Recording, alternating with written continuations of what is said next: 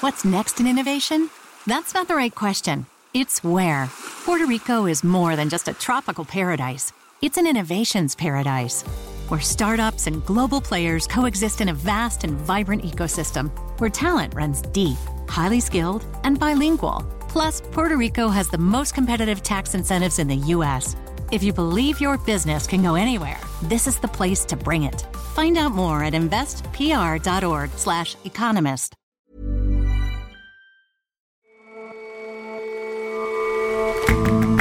Hello and welcome to The Intelligence from The Economist. I'm your host, Jason Palmer. Every weekday, we provide a fresh perspective on the events shaping your world.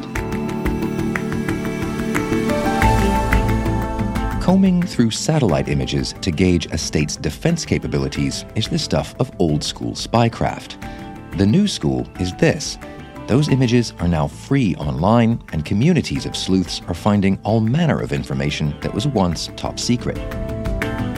And the name murder hornet is certainly evocative.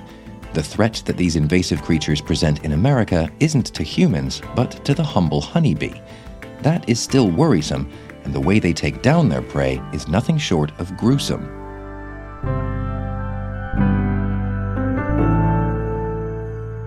First up, though,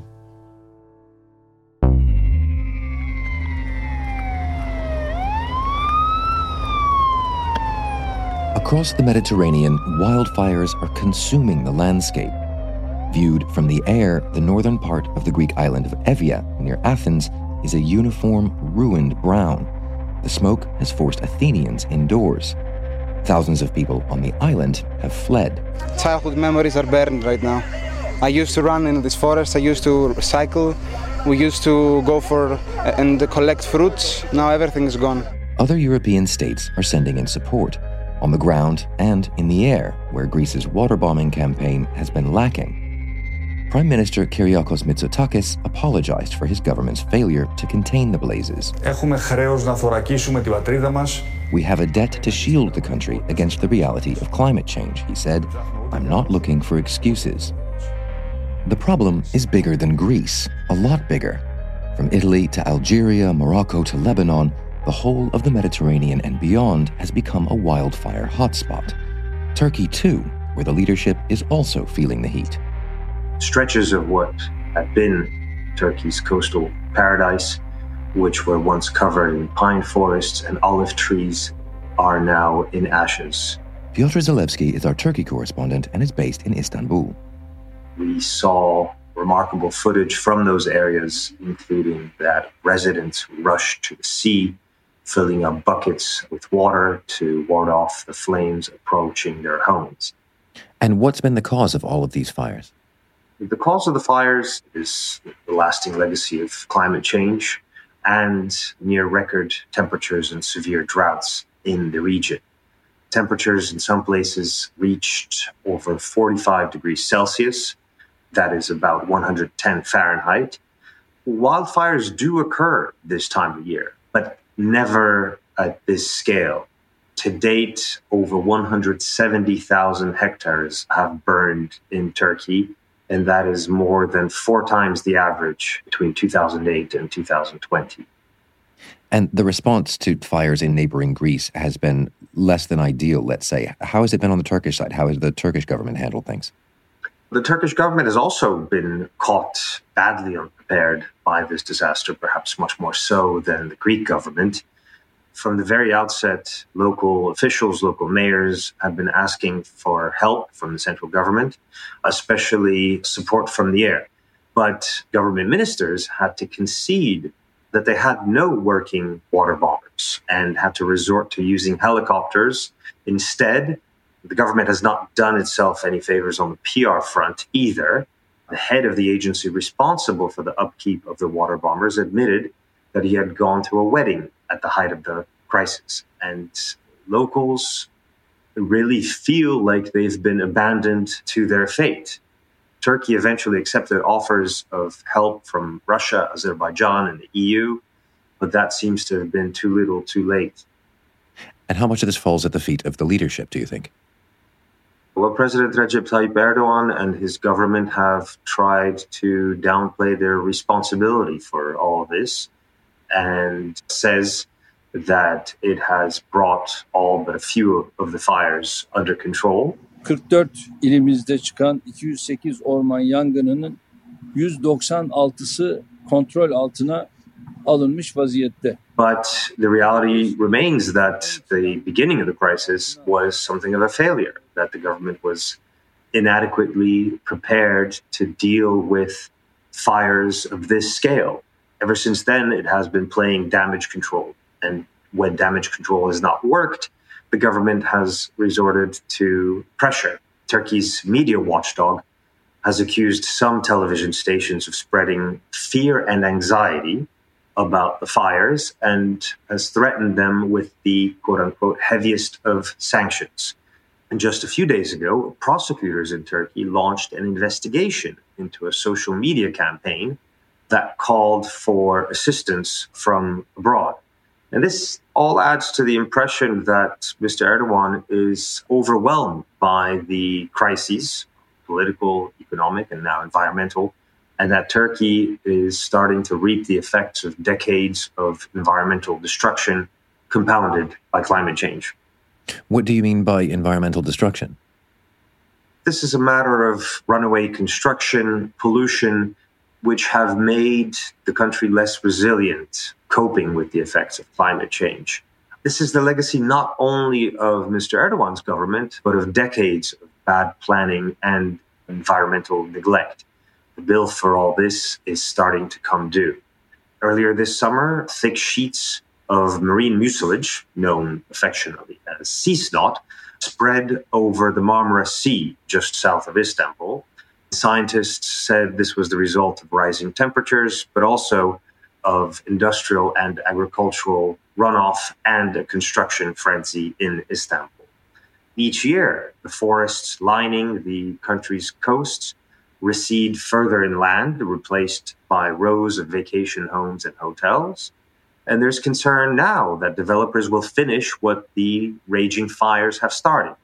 Mr. Erdogan's ministers have promised to keep developers away from the areas scorched by the fires. Whether they keep their word remains to be seen.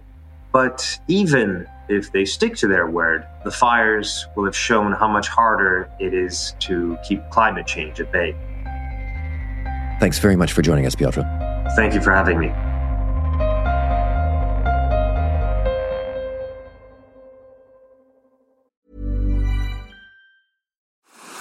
What's next in innovation? That's not the right question. It's where. Puerto Rico is more than just a tropical paradise, it's an innovations paradise where startups and global players coexist in a vast and vibrant ecosystem where talent runs deep, highly skilled, and bilingual. Plus, Puerto Rico has the most competitive tax incentives in the U.S. If you believe your business can go anywhere, this is the place to bring it. Find out more at investpr.org/slash economist.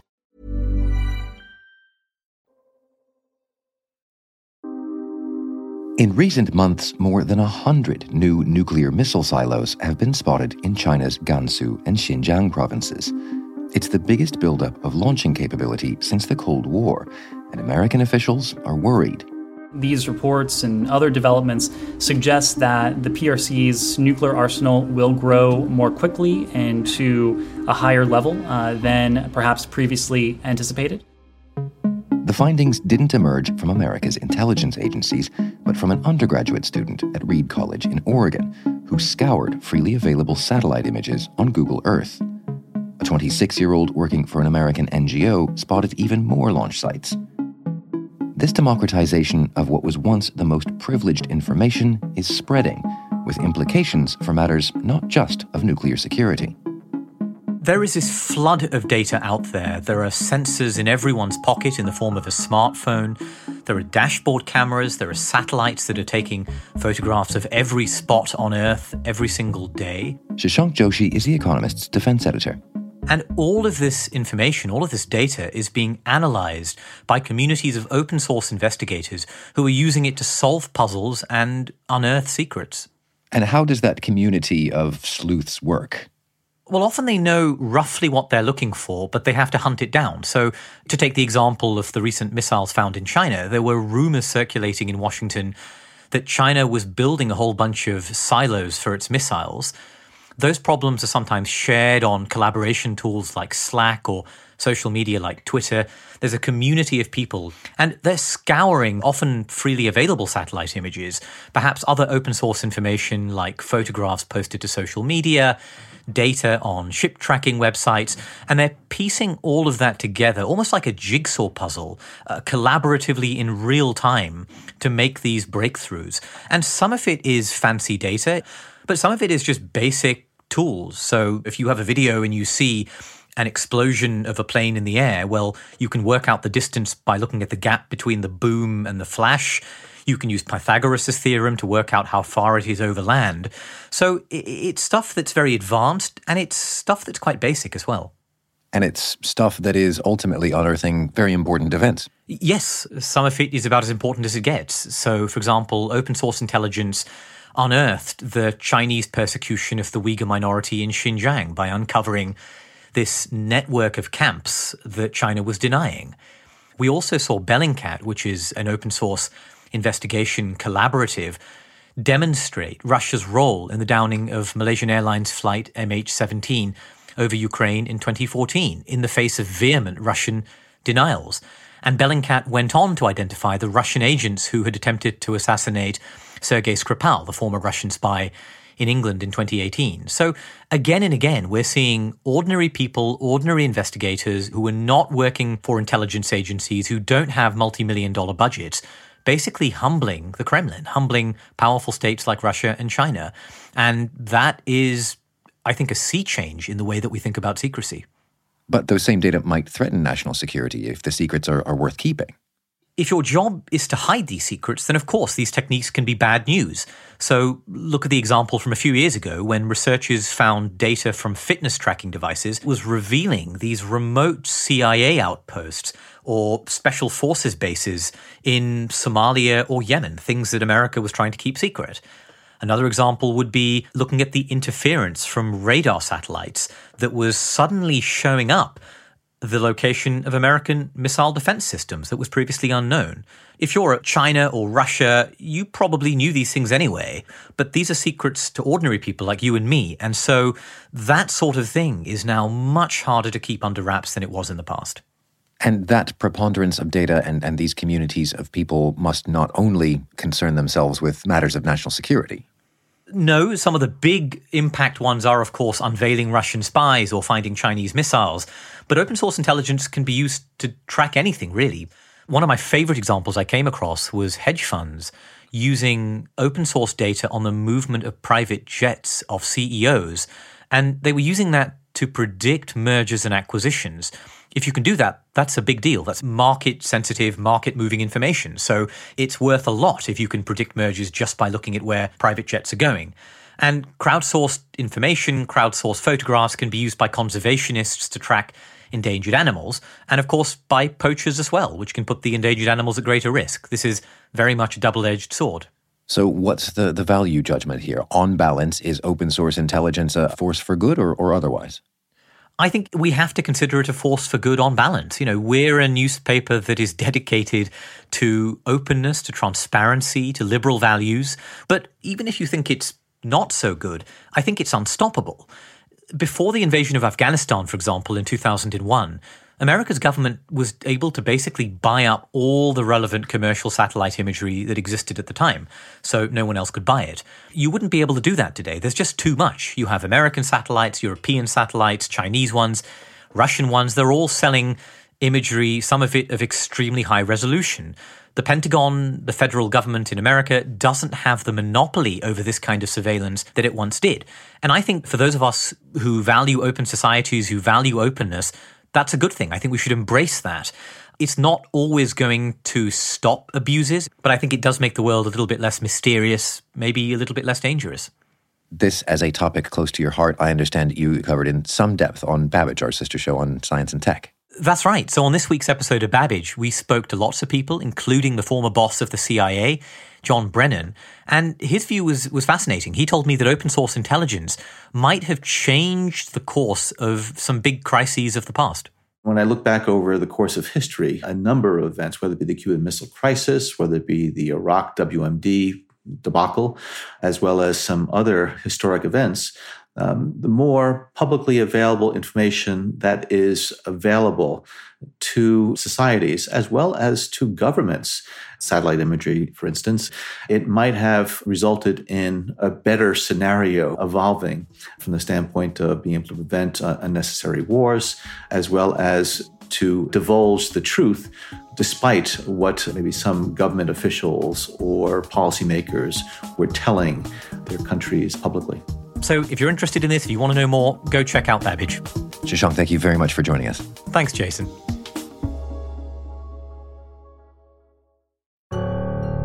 It came to America from Asia, probably in late 2019. Authorities tried to contain it, but its spread was too tough to track. What's now clear is that it may never be entirely eradicated. Like it or not, Americans might have to learn to live with the murder hornet. Murder hornets, the giant orange and bluish black insects that come from Asia and left unchecked can potentially wipe out honeybees in North America. A massacre in the honeycomb. 60,000 honeybees torn apart in a savage attack. Oh my God. No, seriously. God, why?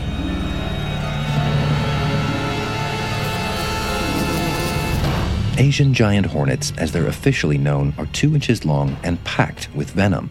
And since their arrival in America, conservationists have entered the great battle between Asian hornets and American honeybees. They were seen and reported in December of 2019. Ellis Leaders writes for 1843, The Economist's sister magazine. But no one really paid attention to them until May of 2020 when this viral New York Times article came out and it became an instant sensation. These were the early days of the pandemic. And I think something about the quote unquote murder hornets just gripped the nation. Part of the way that that grabbed everyone must surely be to do with the name murder hornets. How do they come by that name? Well, murder hornets is this title that the New York Times found in one interview with a Japanese entomologist. But the murder hornets title does seem fitting to the beekeepers I spoke to in Washington state because they are a mortal threat to honeybees. They target bees during what scientists call the slaughter phase of the hornet's life cycle, where they've basically been carbo loading all summer. And when fall hits, they need protein in order to propagate their hive. And so, first, a hornet scout leaves the nest to find larvae that's their target. The scout smears a pheromone over the hive to mark it and goes back to their own nest, and a killing squad comes back. The army is basically between 3 and 50 hornets, the size of hummingbirds. And each one has jaws that can decapitate a bee in a single bite. And so, as the bees emerge to defend their home, the hornets just systematically behead them until the larvae are unprotected. And the hornets clear out, taking the larvae with them and leaving decapitated bees at the doorstep of their hive. This can actually be a big problem for humans too. Bees help pollinate one in every three mouthfuls of food that people eat in the States. And so, if these hornets become more and more common, the concern is that could threaten industrial agriculture as we know it. But can that getting more and more common be controlled? I mean, presumably this hasn't been the catastrophe you describe in Asia, where they're from. In Asia, the honeybees evolved with the hornets and they have their own defenses against the hornet. But that adaptation happened over millennia, and American honeybees, which originated in Europe, are entirely defenseless. And so American honey beekeepers are the first line of defense and only line of defense for these honeybees. So, what is it that humans can do about it then? Human hornet hunters are concentrated in Washington state. And from July to November 2020, more than a thousand volunteers, many of them beekeepers, but also other citizen scientists. They helped create hornet traps across the state in cooperation with the Washington State Department of Agriculture. The biggest success so far was last autumn when the WSDA crew found and destroyed a nest of nearly 200 hornets. But it's unlikely that that was the only hive. And just because they built their nest in one place one year, there's absolutely no guarantee that they'll remain in that same space. And all the entomologists I spoke to know that even if they've eradicated this one nest, and that was the only nest that came over on this one shipment, the next invasive species or the next hornet nest could already be on its way to America because the systems of international trade are so deeply ingrained in our society. Alice, thank you very much for joining us. Thank you, Jason.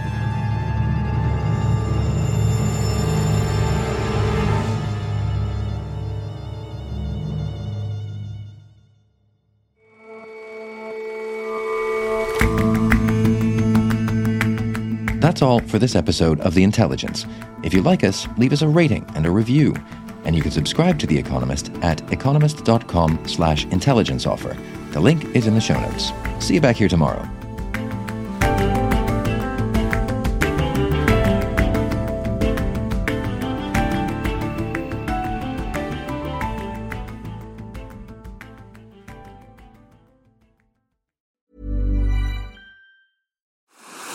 What's next in innovation? That's not the right question. It's where. Puerto Rico is more than just a tropical paradise, it's an innovations paradise where startups and global players coexist in a vast and vibrant ecosystem where talent runs deep, highly skilled, and bilingual. Plus, Puerto Rico has the most competitive tax incentives in the U.S. If you believe your business can go anywhere, this is the place to bring it. Find out more at investpr.org/economist.